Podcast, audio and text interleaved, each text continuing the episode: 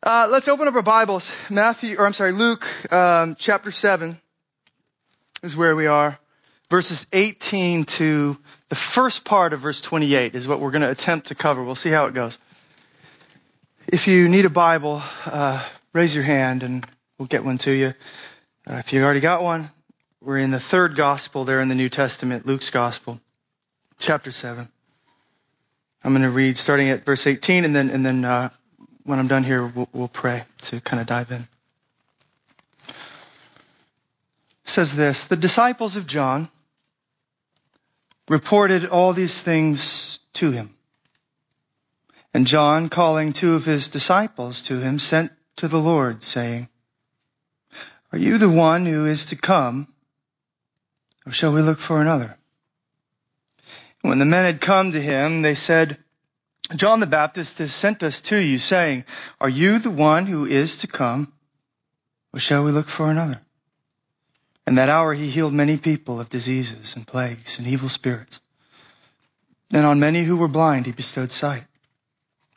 And he answered them, go and tell John what you have seen and heard. The blind receive their sight. The lame walk. Lepers are cleansed and the deaf hear. The dead are raised up. The poor have good news preached to them. And blessed is the one who is not offended by me.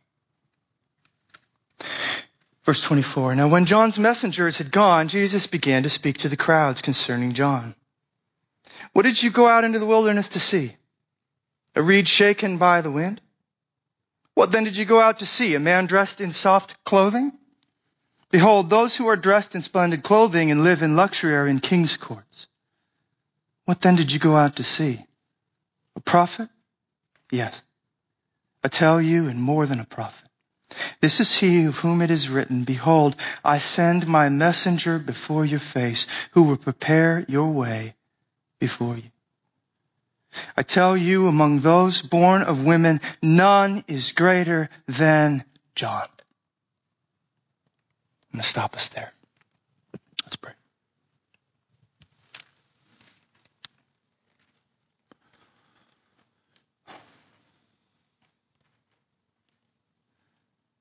Gotta pray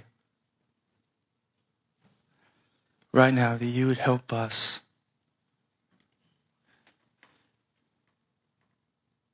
Help us to hear your voice. We hear a lot from ourselves. Even if we're not talking, we hear a lot from ourselves.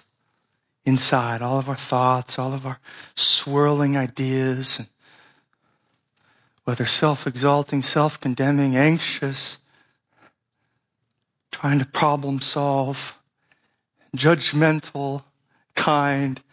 We hear a lot from ourselves. God, we want to hear from you. Pray that you would silence us so that we could enter the world of scripture and be addressed by the living God in these moments. That it wouldn't just go in one ear and out the other, but it would penetrate our hearts by your grace, for our good, for your glory. I ask these things in Jesus' name. Okay. Um, this text foregrounds, I wonder if you saw it, a subject that we all deal with. But typically, very few of us like to talk about it. It foregrounds the subject, namely, of doubt. Can a Christian, can a follower of Christ doubt. I mean, we call this the Christian faith. We're justified by faith. We're saved by faith. We walk by faith. We live by faith. It's the Christian faith. I don't want to talk about doubt. But we all deal with it we're honest. And So as a church, we ought to talk about it. That's what I love about going verse by verse through God's Word. All these subjects come up. This morning, we see John in the throes of doubt. He interacts with Jesus uh, concerning these personal doubts that he is having. And there are four observations uh, concerning this doubt that I want to bring out for us this morning. You find it there on your handout. But first, doubt's confusion. It's confusion there in verses 18 to 20. Secondly, its cause. What causes this doubt that we see? For that, we'll have to kind of go a little bit behind our text in Luke. Third, its cure, and that we see in verses 21 through 23. And then finally, its conclusion in verses 24 to the first part of verse 28. That's the roadmap for those uh, type A among us that like to know where we're headed. Now you know. Let's buckle up and get going. First, it's confusion, verses 18 to 20. Um, I'll have to do this quickly, but I, I think we are meant to be startled by the transition of things here in the narrative that Luke is weaving together, especially here in chapter 7. I think we're meant to be startled by the transition of events that Luke is putting together. You might not have noticed it, but it begins what there in verse 18? The disciples of John reported all these things. What things? Think about if you've been here with us, think about where we've been in chapter 7 so far. Amazing things. A centurion's dying servant healed by Jesus with just a word. Verses 1 through 10. And then verses 11 through 15, a widow's dead son, not just dying, but dead son, raised back to life with again, just a word. Young man, arise. And the boy sits up. And then in verses 16 and 17, Luke highlights the response of the crowds. Looking on at all of this, and we read, we read it here. Fear seized them all. And they glorified God, saying, a great prophet has risen among us, and God has visited his, visited his people. And this report about him spread through the whole of Judea and all the surrounding country. So people are seeing this stuff. And as we would expect, they are amazed and they can't stop talking about him. They're going, who is this Jesus guy? I think he's come from God. I mean, who else can do this sort of thing? But then it's as if Luke kind of pans the camera over now to John the Baptist. The man who, to this point, has actually been the boldest promoter of Jesus in the gospel.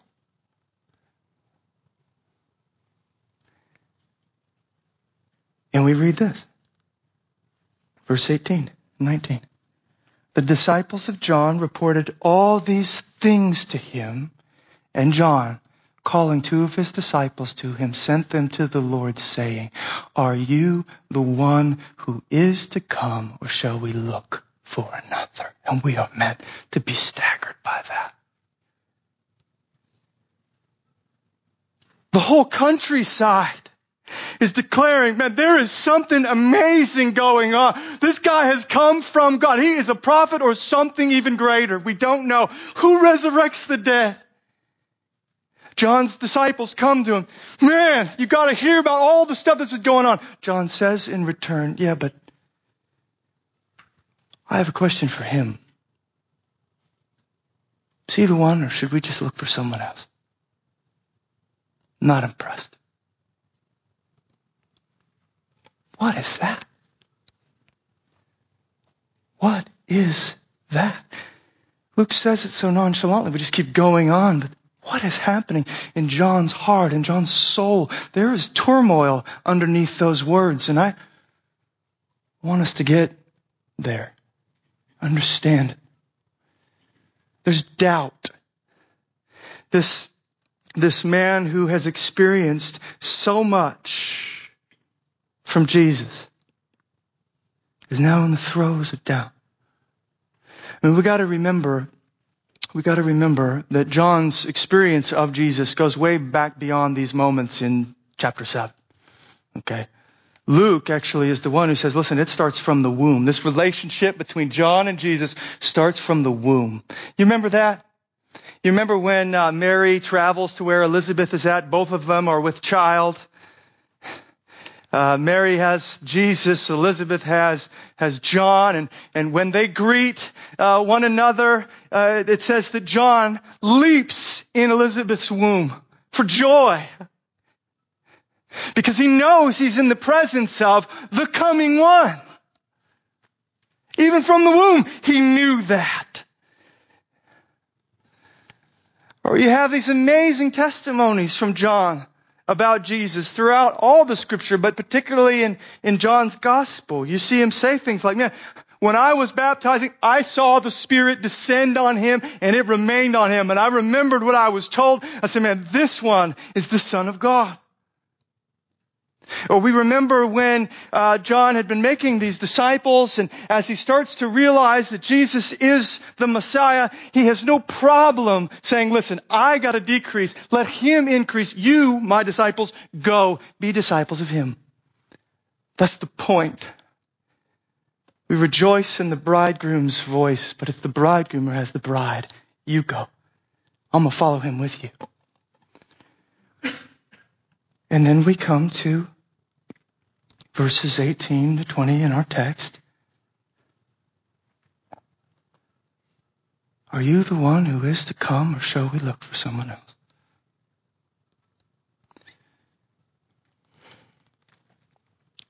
I wonder if you've ever experienced something like this, where um,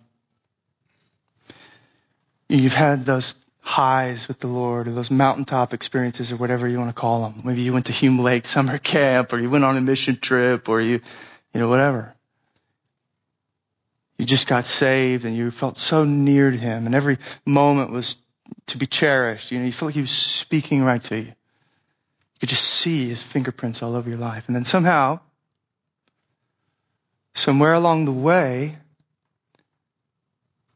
something shifts in your heart and you start to doubt. Is, is, is God really for me? Is Jesus really the one? The answer? Is the Bible, can, can it really be trusted?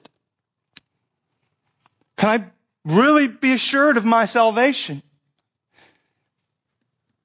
We start asking things asking questions that on our brightest of days, we couldn't even imagine asking. But these are the sorts of questions that haunt us in the shadows.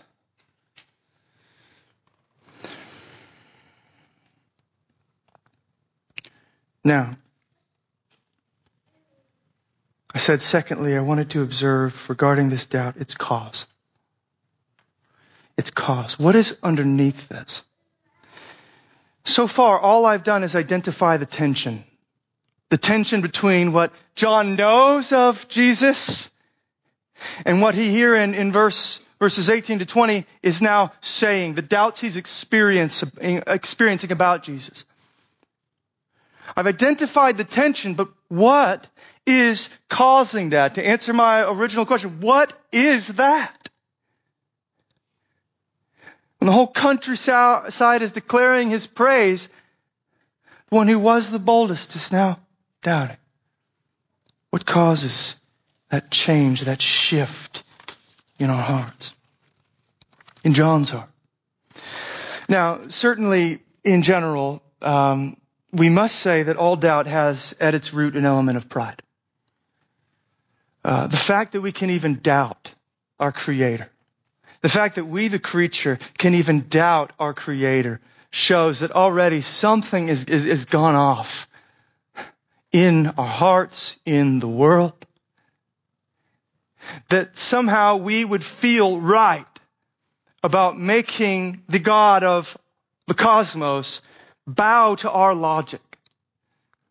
He's got to fit into our reasoning or we will not, we will not, we'll just go looking for another. We will not follow you unless you make sense to me.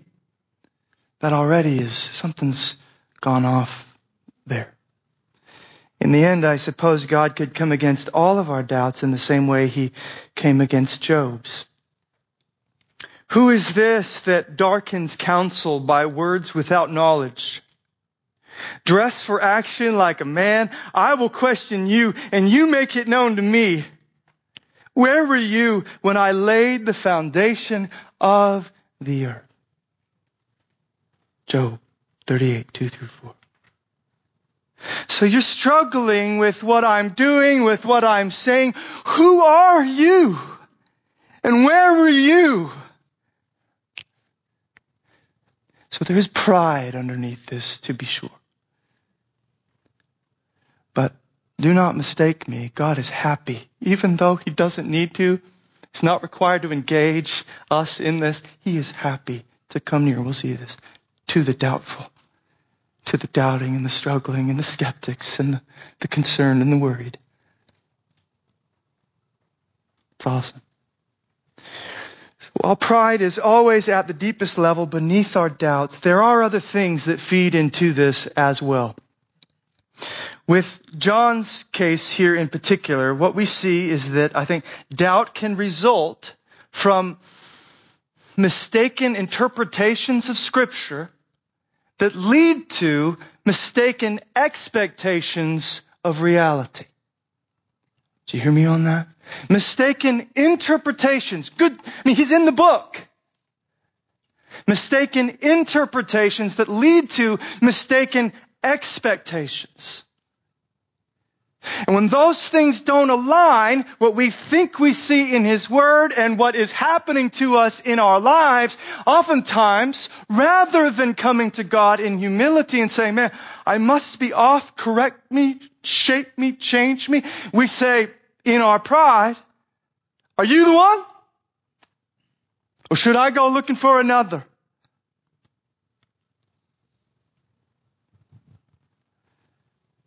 Let me flesh this out for you a little bit further. It's quite clear that John, uh, like so many in Israel, interpreted Old Testament prophecy in such a way that he came to expect certain things from the Messiah, the coming one. This Messiah would be a king. He would come in judgment to crush Israel's enemies, which at this point in history is Rome. And by crushing Israel's enemies, he would then restore God's people, Israel, to the land and, and, and set up his kingdom on the earth, here and now, forever. He's reading Isaiah, he's reading Jeremiah, he's read, that's what he's getting, that's what they're getting. When is that gonna come? Certain interpretations leading to certain expectations. And when those don't align or work out, doubts in pride, doubts. All of this stuff that John and Israel are expecting, Jesus ultimately will do. In fact, even beyond what they could have imagined or conceived. He will crush enemies. Enemies they didn't even know about. Set up a kingdom more eternal than they could even conceive. involve them in a land even great. I mean, go to Jerusalem? Compared to the new Jerusalem Jesus is planning, he's doing more than they could even imagine. But it's, it's going to be on a different timeline and it's going to be done in a different way. It's not going to mesh with his black and white interpretations of some of these prophecies. It's a little more nuanced than that. So John in his early days, off of this interpretation of scripture, with these expectations of reality, John in his early days is just fearless, man. He's just fearless. He's got this sense of the imminent judgment of Christ that's coming. He's just fearless. Listen to some of this. When we look back at his ministry there in, in Luke chapter 3, we kind of get a snapshot of things. And this is unmistakable. check some of this, these verses out. As people were coming to him for baptism, do you remember what he does? He rebukes them. He sees some kind of nominal people or, or leaders in Israel that are just kind of religious externally, and he, and he says, You brood of vipers, Luke 3, verse 7. Who warned you to flee from the wrath to come? And then in verse 9, even now, even now, you hear the imminence? I'm expecting judgment here. Even now the axe is laid to the root of the trees. Every tree, therefore, that does not bear good fruit is cut down and thrown into the fire. Listen to his preaching. Even now that axe is here. Man, my Jesus is going to get going. Enemies are going to be stopped. He's going to do some great stuff among us. Verses 16 to 17 of Luke 3, he continues, I baptize you with water, but he who is mightier than I is coming, the strap of whose sandals I'm not worthy to untie. He will baptize you with the Holy Spirit and fire. And then check this out again, verse 17. His winnowing fork is in his hand. This guy's got an axe in his hand laid to the root of the tree. He's got a winnowing fork in his hand and he's going to clear his threshing floor to gather the wheat into his barn, but the chaff he will burn with unquenchable fire. The picture in my mind, you guys, I mean, I just imagine John. John's not bold because he thinks he's something special. He's fearless. He's unflinchingly bold because he knows, he, he believes Jesus is right behind him, like a lion. Except this lion isn't chasing John. This lion is defending John. And he knows, man, I could speak like this because the lion has my back. The lion of Judah is here. I'm not afraid of anyone. So he calls out Pharisees. He calls out Sadducees. He calls out nominal Jews. And he even calls out Herod the tetrarch or governor appointed by Rome over Galilee and Perea. Calls him out for his adultery with Herodias, his fornication. He's fearless. What's he going to do to me? There's a lion at my back.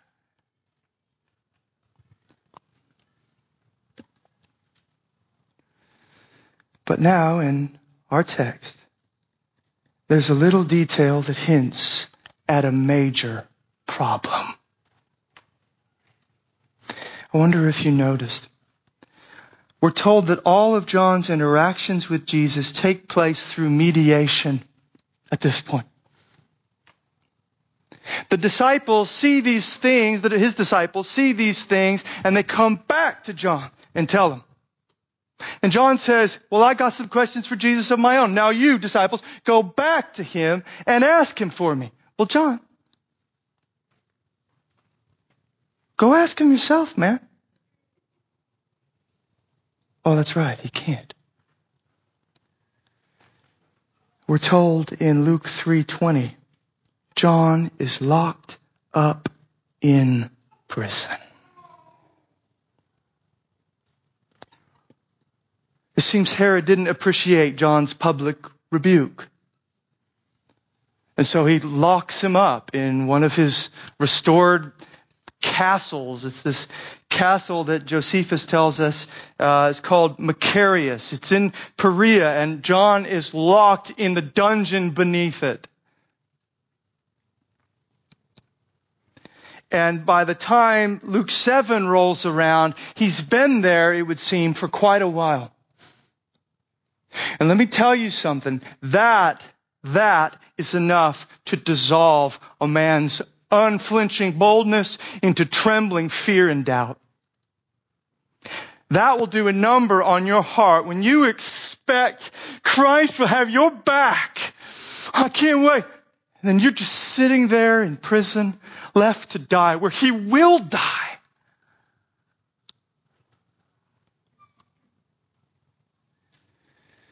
It's as if John thought that in Jesus he had a, and he thought correctly, just again timeline, thought that in Jesus he had a lion behind him. And he turns back in these moments in the dungeon and he realizes, not a lion after all, it's just a little lamb. Soft, pathetic little lamb all you're doing, Jesus, is mercy, mercy, mercy. I don't want to hear about another miracle. Healing the sick and the blind and do, I don't want to hear about it. Eating with tax collectors and sinners. Where's the judgment? Where's the axe? Where's the winnowing fork? Where's the fire? Where's the release from captivity that you preach? I'm captive. I've been captive. And while I sit here in chains, Herod is lounging on his couch up above my head, laughing. And pretty soon he will have my head on a platter. I thought you had my back.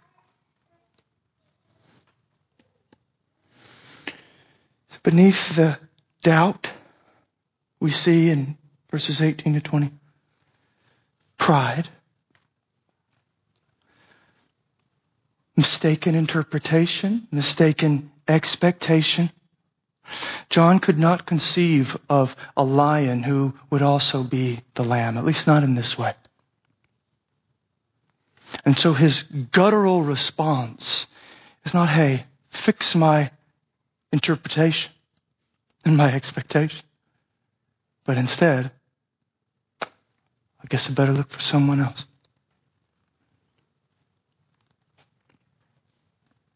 Have you had that happen where you're longing for something good to happen to you and you want God to move in your life and you actually see it, Him move for someone else and it, rather than encourage you, it actually makes you even more discouraged.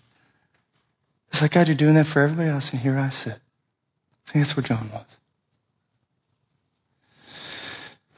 I wonder if you've ever experienced this sort of thing, though. Things where in your life they're not, they're not going according to plan. They're not going according to your interpretation of Scripture. Promises that you claim in Jesus' name. So this is what all things work together for my good means. My boss is going to call me into his office and say, sorry, you're not performing. I'm going to miscarry another baby. My womb becomes a grave. That's for my good. I'm going to catch my husband cheating with a, with, on me with a younger girl. And don't tell me that, that, that God is working together all things for my good. I don't think so. I didn't sign up for this. You ever been there? If you've been there, then you've been in the dungeon with John. This doesn't line up. Maybe this is all a fairy tale. I was expecting something different. Third observation, and now we can move towards uh, verses 21 to 23. We see its cure. The cure for doubt is exposed in our text, I think. I want to watch how Jesus responds to this question from John at this point. In this, I think we will be directed to doubt's cure. First, Jesus responds there in verse 21, not with words, but with works. It's a bit redundant when you think about it, but still this is amazing. In that hour, verse 21, he healed many people of diseases and plagues and evil spirits, and on many who were blind he bestowed sight.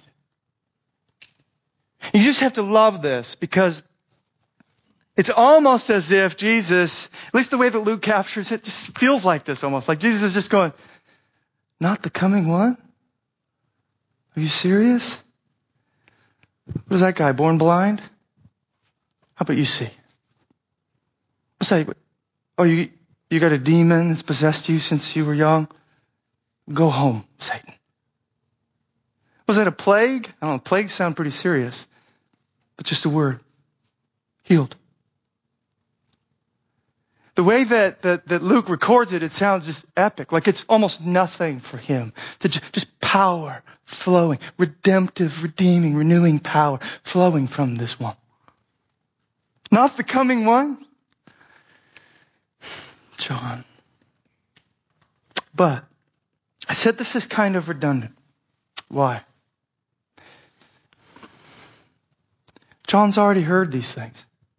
He's already seen these things. He already knows that Jesus can do these sorts of things. So what is Jesus doing? I think this is what makes what Jesus does next the most important thing to make note of. Because what he's going to do now is help John connect the dots from his works to the Word of God that John is cherishing in his interpretations of the Messiah and what he's expecting from reality, rooted in the Word. And now Jesus says, okay, let's go back to the Word. Let me show you how my works fit, connect with God's Word. The uh, book of Isaiah is written, it seems, um, to a people, to God's people, uh, as they're kind of spiraling towards exile because of their sin. But the center of gravity in the book of Isaiah really leans towards actually the time after exile when God's people will be restored to the land, renewed in fellowship with Him. And really, not just God's people, but the whole creation. This is the sort of stuff Isaiah talks about. You're headed towards exile, but listen, there is a time coming of redemption, restoration, and renewal of all things. And in the book of Isaiah, there is one figure held out preeminently as the one through whom God will accomplish all this. Namely, the, the servant, the Messiah, the Christ. And in verse 22 of Luke 7, Jesus is essentially gathering up a whole host of these messianic prophecies from Isaiah, throwing them out on the table for John to see and saying, John, we have a match here, bro. I am the coming one. Don't you go looking anywhere else. Go and tell John what you have seen and heard. The blind receive their sight. The lame walk. Lepers are cleansed and the deaf hear. The dead are raised up. The poor have good news preached to them. Behind these words, here's what you have. Isaiah 26:19. Isaiah 29, 18. Isaiah 35, 5 through 6. Isaiah 42, 18. Isaiah 61, 1. Behind one verse, five, six, seven verses from Isaiah. He's saying, John, if you know your Bible, you will not miss this. It might not have been what you expected, but I am He. I am He. Go and tell John put my works in the context of God's Word. Let's see if we can't help John through this. Now, I said that um, this whole exchange points us towards the cure for our doubt. Well, what? Where am I getting that? What? What is it? well, to put it simply, you're not going to like it because it's it's so so uh, children's ministry, vacation Bible school answer, but it's true. Keep coming to Jesus. Keep coming to Jesus. As I flesh that out, I think you'll see it actually is quite profound. What do you do when you are doubting Jesus and struggling with what he's up to in your life? But perhaps a bit ironically, you come to him anyways. This gets to that humility that we're often lacking, where we want you, we come to him and we say, you teach us. You correct us. You connect the dots for me. Show me where I missed something. You locate me in God's story, in God's world. You don't gotta bow to my reason. Help me bow to your logic, your reason. Show me. Show me.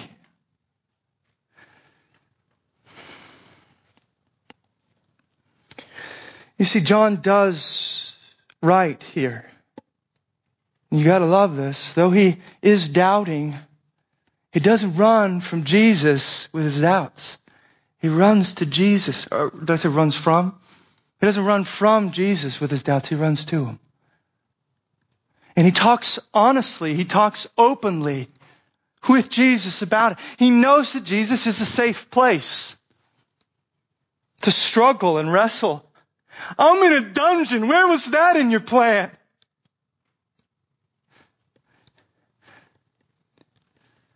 God's so gracious to us. Jesus is so gracious to us. He wants us to speak to Him in that way. So you keep coming. You keep coming. You don't let your doubts go the other way. Um, there's a biblical scholar I was looking at on this subject, and he was likening doubt. I thought this was a helpful image. He was likening doubt to the twilight hours of the day. Now, twilight, my favorite time of day. There's actually two times, right? Because twilight happens when the sun is, is, is down over the horizon. You get kind of this soft glow of light. But what you don't know about twilight is which direction it's going to go. Is this soft glow of light going to be snuffed out? Is it descending into darkness? And is it evening time and it's going to be a deeper, darker night? Or is this, is this uh, twilight the, the coming on of the day? The dawn of something new, of, an even brighter light. And this guy was saying, man, doubt is like that. It's like twilight. And what determines whether you go into deeper darkness or you go into brighter light is what you do with the twilight hour. What you do with your doubt and your time in John's dungeon. If you run away, yeah, I guess I'm going. You go off into the night. But if you come to Christ like John does here, what you actually start to see is you're gonna, you're gonna see more. You're gonna get revelation. You're gonna learn. There's gonna be a dawning coming on here. I believe that's probably what took place with John. A resilience so that even in his prison cell, he said, "May God's with me. I missed the fact about suffering, the suffering servant. I missed it. Thanks for leading me back to Isaiah. I see it now. And I suffer with you unto glory. Cut my head off, Herod. Not a hair of my head will perish in the end.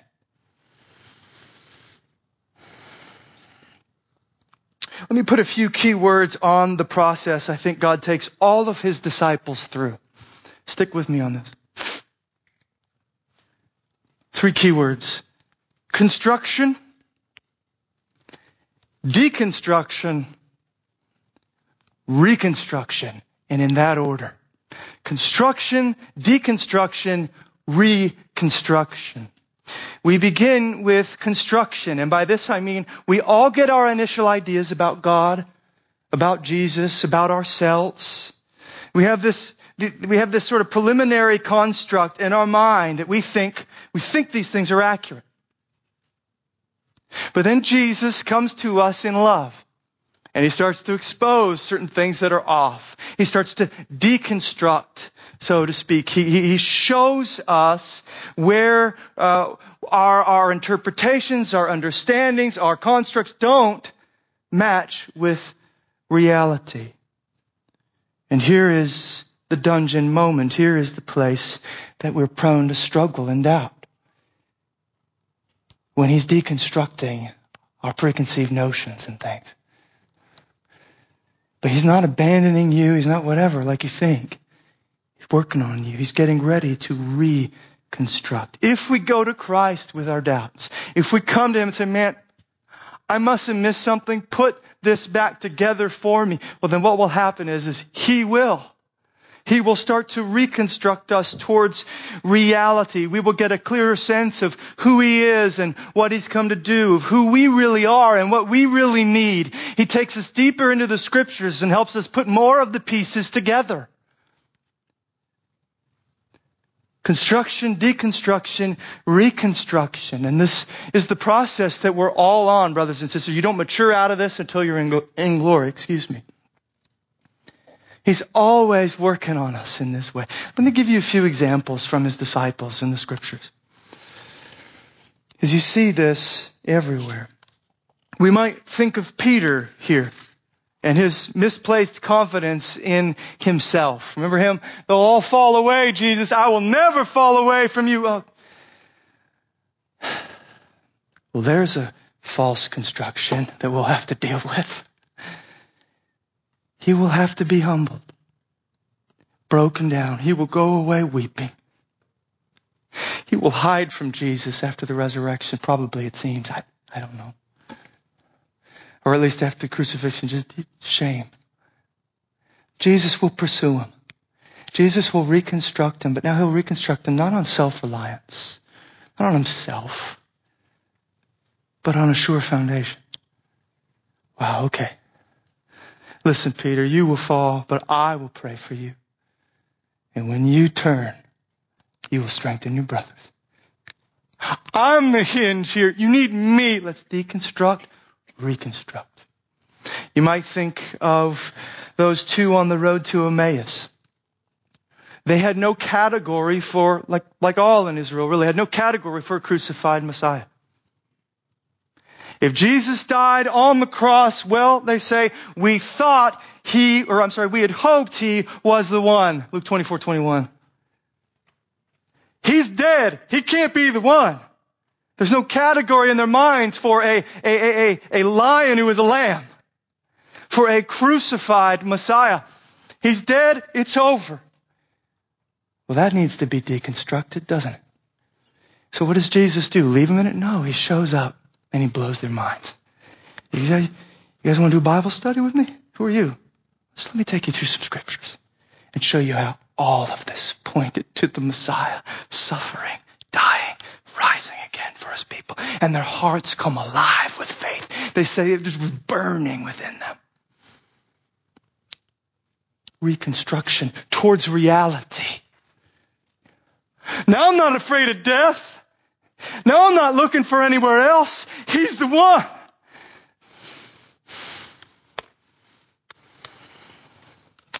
You might think of Paul, a man who says of his own admission, according to the law, I was blameless, you guys. Blameless. Well, that construct needs to be deconstructed. If he's ever going to get saved and be of any use to the kingdom, Massive use to the kingdom, Paul was. Of no use unless Jesus takes him into the dungeon and deals with some of this. You're not great, Paul. Deconstructs. The most loving way, deconstructs so that he can reconstruct Paul on, not on his own righteousness, but on Christ's so that Paul would say, Philippians 3 7, whatever gain I had, I counted as loss for the sake of Christ. It's just rubbish. It's just a dung heap. All that righteousness. I want Christ. See that? Reconstruction. He's doing this with all of us. I wonder what it is for you. I wonder where he's at. I wonder where the dungeon is and you're doubting. I'm going to look for someone else. Don't look for someone else. The key in all of this is, is that we take that twilight hour. We don't go into darkness. We go back to the one who has the light who says, show us. Locate me in reality. Put me back together. Help me see rightly. And he will. He will. Fourth observation, I said that we will look at doubt's conclusion in verses 24 to the first part of verse 28. This I, I'm just going to cover very, in a very cursory manner. So don't worry if you are. I, I, I read earlier through the first part of verse 28. I'm aware that verse 28 continues. We will deal with that later. For now, I wanted to stay, I wanted to connect this part of the scripture to where we've been seeing John and Jesus dealing with this doubt because I, I thought this, what a surprising conclusion we see here in these verses. You would think that as John's disciples turn and go away, and Jesus now turns towards the crowd to address them about all that they just saw or witnessed, this question that John wants to ask him and all these things, Jesus' response, you would think that there would be some sort of little tinge of bitterness or resentment on Jesus' part, or at least a rebuke. Like, Jesus is, is, is, yes, he's God, but we can forget that he's also man. I mean, that has to hurt. Your cousin, and the one who was your boldest promoter, wants his own disciples to come and say, are you the one in front of all these people? That has to hurt. That has to cut you deep. And at least we would expect him to turn and go, guys, don't you be like John. You could see what I do. Don't you go that way. It's pathetic. Who doubts someone who can raise people from the dead? But he doesn't do any of that. This is what was so surprising to me about the conclusion to all this. He turns, he turns to this crowd and he essentially says, man, isn't John great? I mean, let me go a little further. Among women, there is none greater than John. Isn't he awesome? He reaffirms John's identity as the forerunner to the Messiah, prophesied by Malachi. He's the one who's going before me. Isn't John awesome? Isn't he great? I just saw that. I said, wow. Don't you just expect that was what Jesus, what Jesus would do in, in, in, in your doubts just kind of rebuke you and turn away from you. You see, Jesus knows what he's getting into with us, you guys. He, he's not surprised. He knows, like the scriptures say, he knows what's in man. He's not surprised when we struggle to trust him, even in the face of overwhelming evidence. For goodness sake, have you read this in Matthew 28 verse 17. This is incredible. Jesus has risen from the dead, appeared to these disciples, called them to the mount where he will ascend into heaven. And it's almost as if as they're watching him ascend into heaven, He's giving his last commanding orders to them. We read in Matthew 28 verse 17 that some of the disciples looking on, what? Doubted.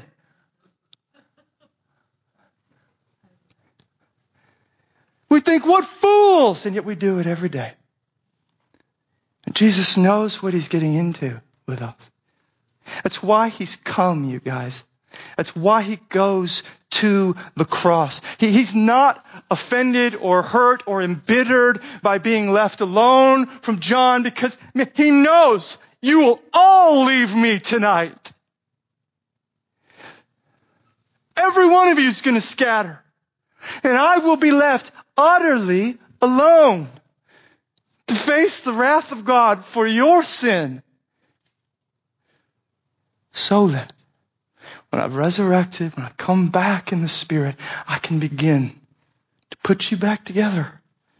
Rewire this fallen heart with faith, locating faith where it ought to be located in God, not in yourself, your own reason, your own logic. God. He's going to be patient with us. He's going to invite our doubts and our struggles. Does Jesus look at people and say, Oh, you of little faith?